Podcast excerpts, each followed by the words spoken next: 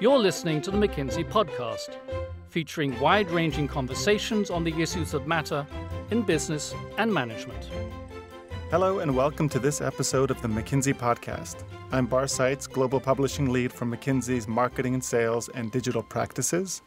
And I'm very pleased to be joined today by Alex Singla, a senior partner based in McKinsey's Chicago office, and Eli Larrea, partner in our Boston office. They both are deeply involved in McKinsey's work on digital services and are also the co authors of the next generation operating model for the digital world. By the way, among the most popular articles we've published in the last couple of years. I'll be exploring with them what the next generation operating model for the digital age actually is, what the management challenges are in running one well, and what it takes to make it work. So let's start the conversation. Ellie, I'd like to start with you. What do you mean when you talk about the next generation operating model? Can you bring it to life for me? Yes, of course, Baron, and hello to everyone. So when we think about the way we think about the next genera- generation operating model, it's actually as a mechanism to help us address the challenges that most of the executives are facing in digital age, as you were mentioning. In almost every organization these days, there is some type of digital initiative that's underway. They have probably been experimenting with advanced analytics in the last few years and are probably right now most likely figuring out what to do in terms of robotics, automation, and how to capture the most value out of that. All of this is happening at the same time and very often led by different people within the organization. And quite honestly, like different agendas, aspirations, pace, implementing this next generation operating model is a way to bring some order and discipline to that process while also making sure the focus is on building value, right? When we think about an effective next generation operating model, we really think about two things. One is organizing the efforts around the end-to-end customer journeys, as well as some of the internal back-office processes. This means identifying the critical journeys and providing the perspective on the customer journey end-to-end and where the value is. The second element is moving away from using individual technologies and operations capabilities in a piecemeal and siloed way to applying them to these journeys in combination and in the right sequence. So that's moving away from the silo thinking that we have had for years in the organization. For example, in insurance, the FNOL, the first notice of loss, process, which is right at the beginning of the claims end-to-end journey. This would mean, for example, combining advanced analytics, adding some type of predictive modeling uh, to flag claims and triage them to the right person with automation. Great. Uh, that I want to dig into this a little bit more, but Alex, as we were preparing for this conversation, I remember I was really struck by the sense of urgency. And you were mentioning about why businesses need to really address now dealing with the operating model. And it's not an insignificant effort. But what about the urgency? Can you really talk to why it's so imperative now to focus on such a large uh, endeavor like developing the next generation operating model? I'll give you four specific examples or four specific reasons I think now is the right time. One, customer and agent behavior and expectations is fundamentally changing. They continue to go through the roof in regards to what your customers' expectation on a day-to-day basis in terms of their ability to do self-service, speed of execution, responsiveness, and so forth. And interestingly, same with your agents. So depending on, you know, your distribution channel, your distribution partners are also looking for that level of service and experience so they can best sell and grow. Two is even though interest rates have somewhat increased over time more recently, uh, they're still expected to stay low. So for any business or company in which float matters and they're making investments for the long term with interest rates staying low means they have to recoup and make money in other ways. Three, many technology startups, insurtechs, fintechs, are posing real serious threats to the current incumbents. And therefore, if companies don't quickly transform, there's a real risk that others will come in and, quite frankly, leapfrog them and take all the economic rents and share in the market in a pretty fast way because customers will very quickly move to the next world. So the old adage around Blockbuster and Netflix and how quickly Blockbuster went out of business, giving Netflix was truly you know, transformative and a disruptor in the industry. And then the fourth reason I think now is the time is because like in industries like banking, regulatory and compliance costs are mounting while price transparency continues to increase.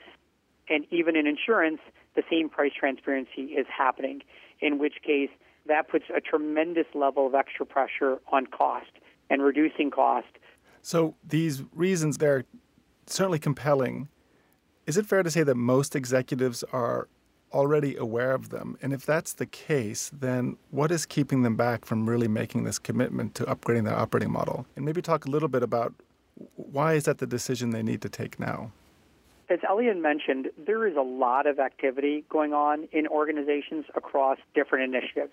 We go to any given company and people will say they're doing advanced analytics, they're doing digital, they're doing elements of automation, robotics, they're pulling their procurement lever. But the reality is that there is, to some degree, very little impact that has achieved. In fact, many companies are actually destroying value because they have a level of uncoordinated efforts. The reason this is occurring is twofold. One is the activities they're doing are in small pockets. They're, they're siloed, they're pilots, and their inability to scale them across the institution really holds them back from having dramatic impact. And the second thing we find is those four or five levers I just articulated around digital analytics, automation, procurement, and so forth are all independently driven events within an institution. So different governing bodies, different executives who own those, and therefore they typically end up attacking the exact same value streams, the exact same customer or agent journeys, and therefore are very, very hard to actually get prioritization and impact in that regard. The other reason we think they're not getting the impact is, quite frankly, the companies are just moving too slow. In an increasingly challenging environment where most companies are facing tremendous cost pressure, speed matters. So the next generation operating model really combines a bunch of these technologies and operational levers in a tailored sequence and integrated way to get stacked wins for companies in terms of customer experience, significant reduction in cost, and better positioning them for growth. This point about integration and how you need to have multiple elements working in conjunction to really drive this next generation operating model and make it successful and have the impact that companies really aren't seeing yet with their digital initiatives. That sounds like a spin of a transformation program, a classical transformation program. But it's about much more than implementing technology, um, it's a more fundamental change. So, Ellie, can you talk a little bit about what needs to happen so these various parts of the organization can actually work together effectively to power this next generation operating model? I'll mention a couple of things. The first one might seem a bit obvious, but it's really critical. This has to come from the top because it touches so many parts of the organization. Building a next generation operating model isn't about working on some pilot to the side. This is core to the business, and it will touch IT, it will touch operations, marketing, supply chain, everything. And for that reason, this needs to have active leadership from the CEO and the CXO level in the organization. Point number two, we need to really understand what are the core most important customer journeys and what are the most significant pain points that will add value, and we will need to prioritize against those. Ellie, just building off that, one of the analogies I think about is if you think about a contractor remodeling a house, the contractor needs to know the electrician needs to come in, lay the electrical, put it behind the wall, do all the wiring before they bring in the drywaller to drywall the wall. And how you coordinate those things in a seamless way matters.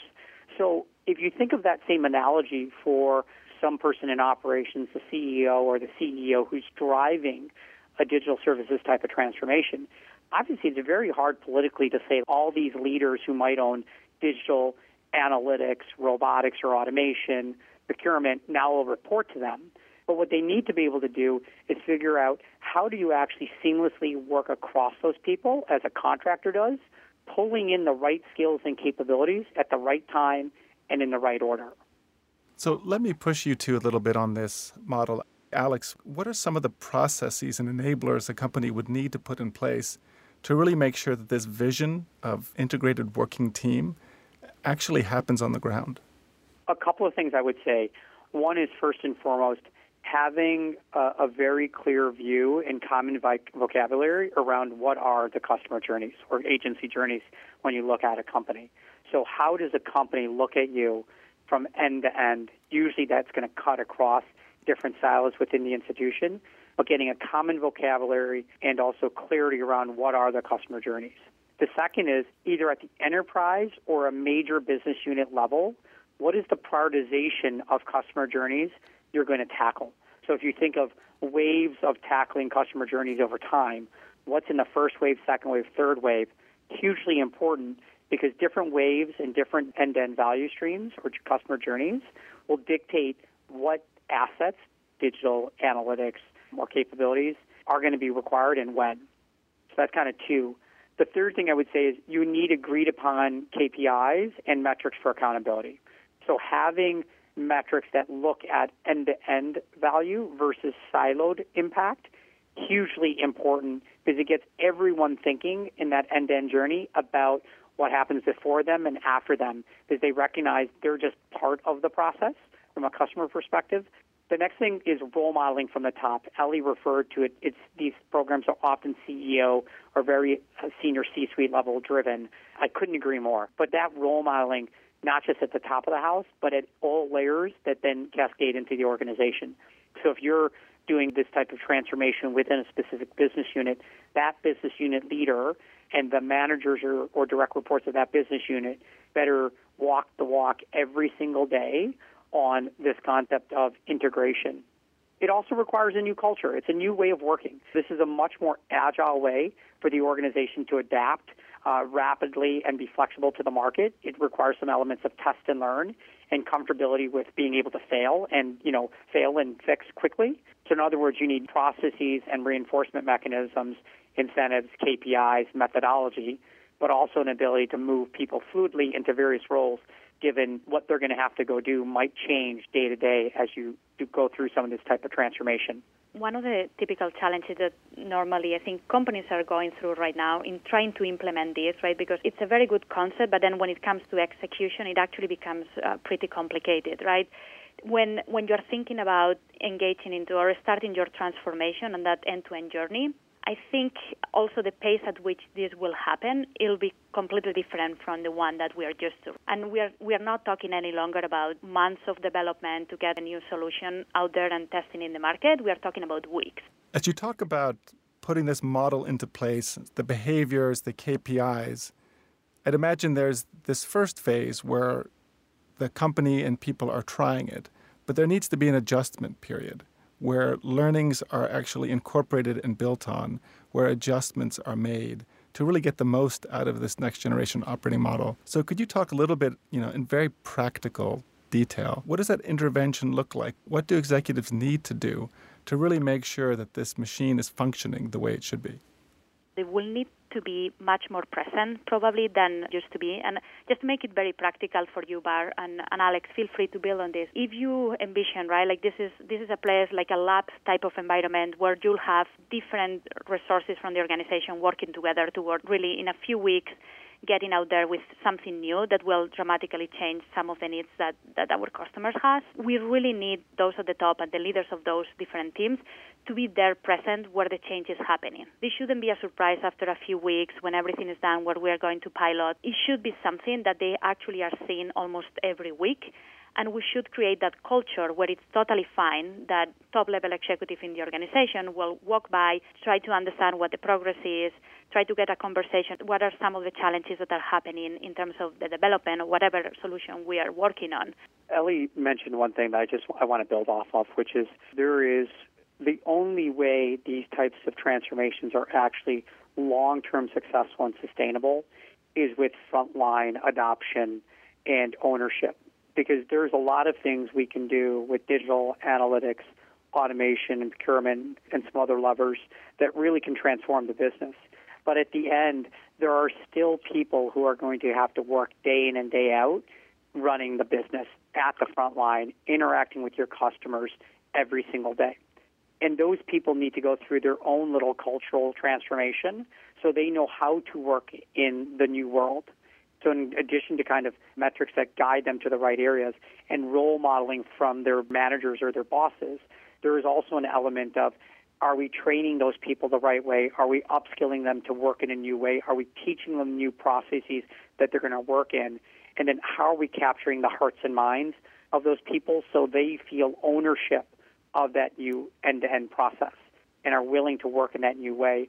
Recognizing oftentimes right? It does incorporate some element of new skills, new capabilities with new technologies that they're going to have to learn to work with. I want to shift the conversation a little bit now to this point around the multiplier effect of these capabilities. We've talked about analytics and robotics and AI. These are all tools that can really enable the next generation operating model. So, this idea of the multiplier effect, where digitizing processes creates more data, which is crunched by advanced analytics to create better and faster insights. So, c- clearly, it's cyclical, there's a journey.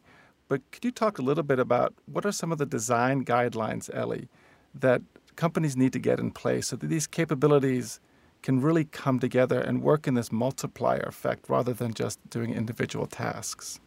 It comes down to, to three things, probably, Barr. And um, the first one is getting the most out of each of these capabilities, right? So if you think about advanced analytics, robotics, digital, really pushing the boundaries to get to the highest level of sophistication. I think we said earlier, right, that almost every organization is testing or like experimenting with uh, with these capabilities.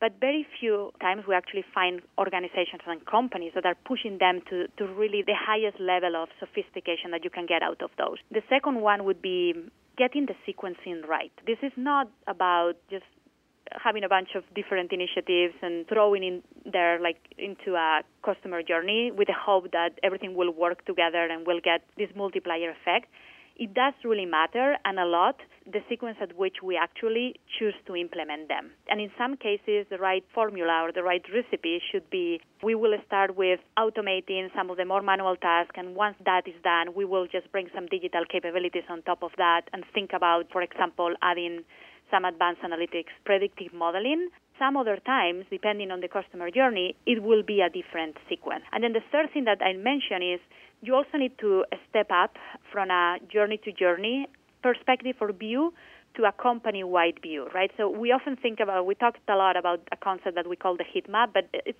a visual articulation of you want to see like all your customer journeys and you want to see also how they are scoring or how they how mature they are across these capabilities that we have been mentioning right digital robotics etc i'm surprised that you mentioned this point about needing to get a greater degree of sophistication from existing capabilities. I would have thought that companies would be doing that anyway. Why is that not happening? If I look across kind of the companies I interact with, there isn't a company that I spend time with who isn't saying they're doing some elements of analytics, they're not doing some elements of automation, they're not doing some elements of digitization and so forth, and procurement. Of course, they all are. Um, if you're, you know, if you're working in 2017, most companies these are doing something along the dimensions. What I would say is if you look at the, the variability between those companies who are really attacking those opportunities holistically, the level of investment they're making in terms of dollar outlay, people, um, uh, capabilities, and expertise is vastly different.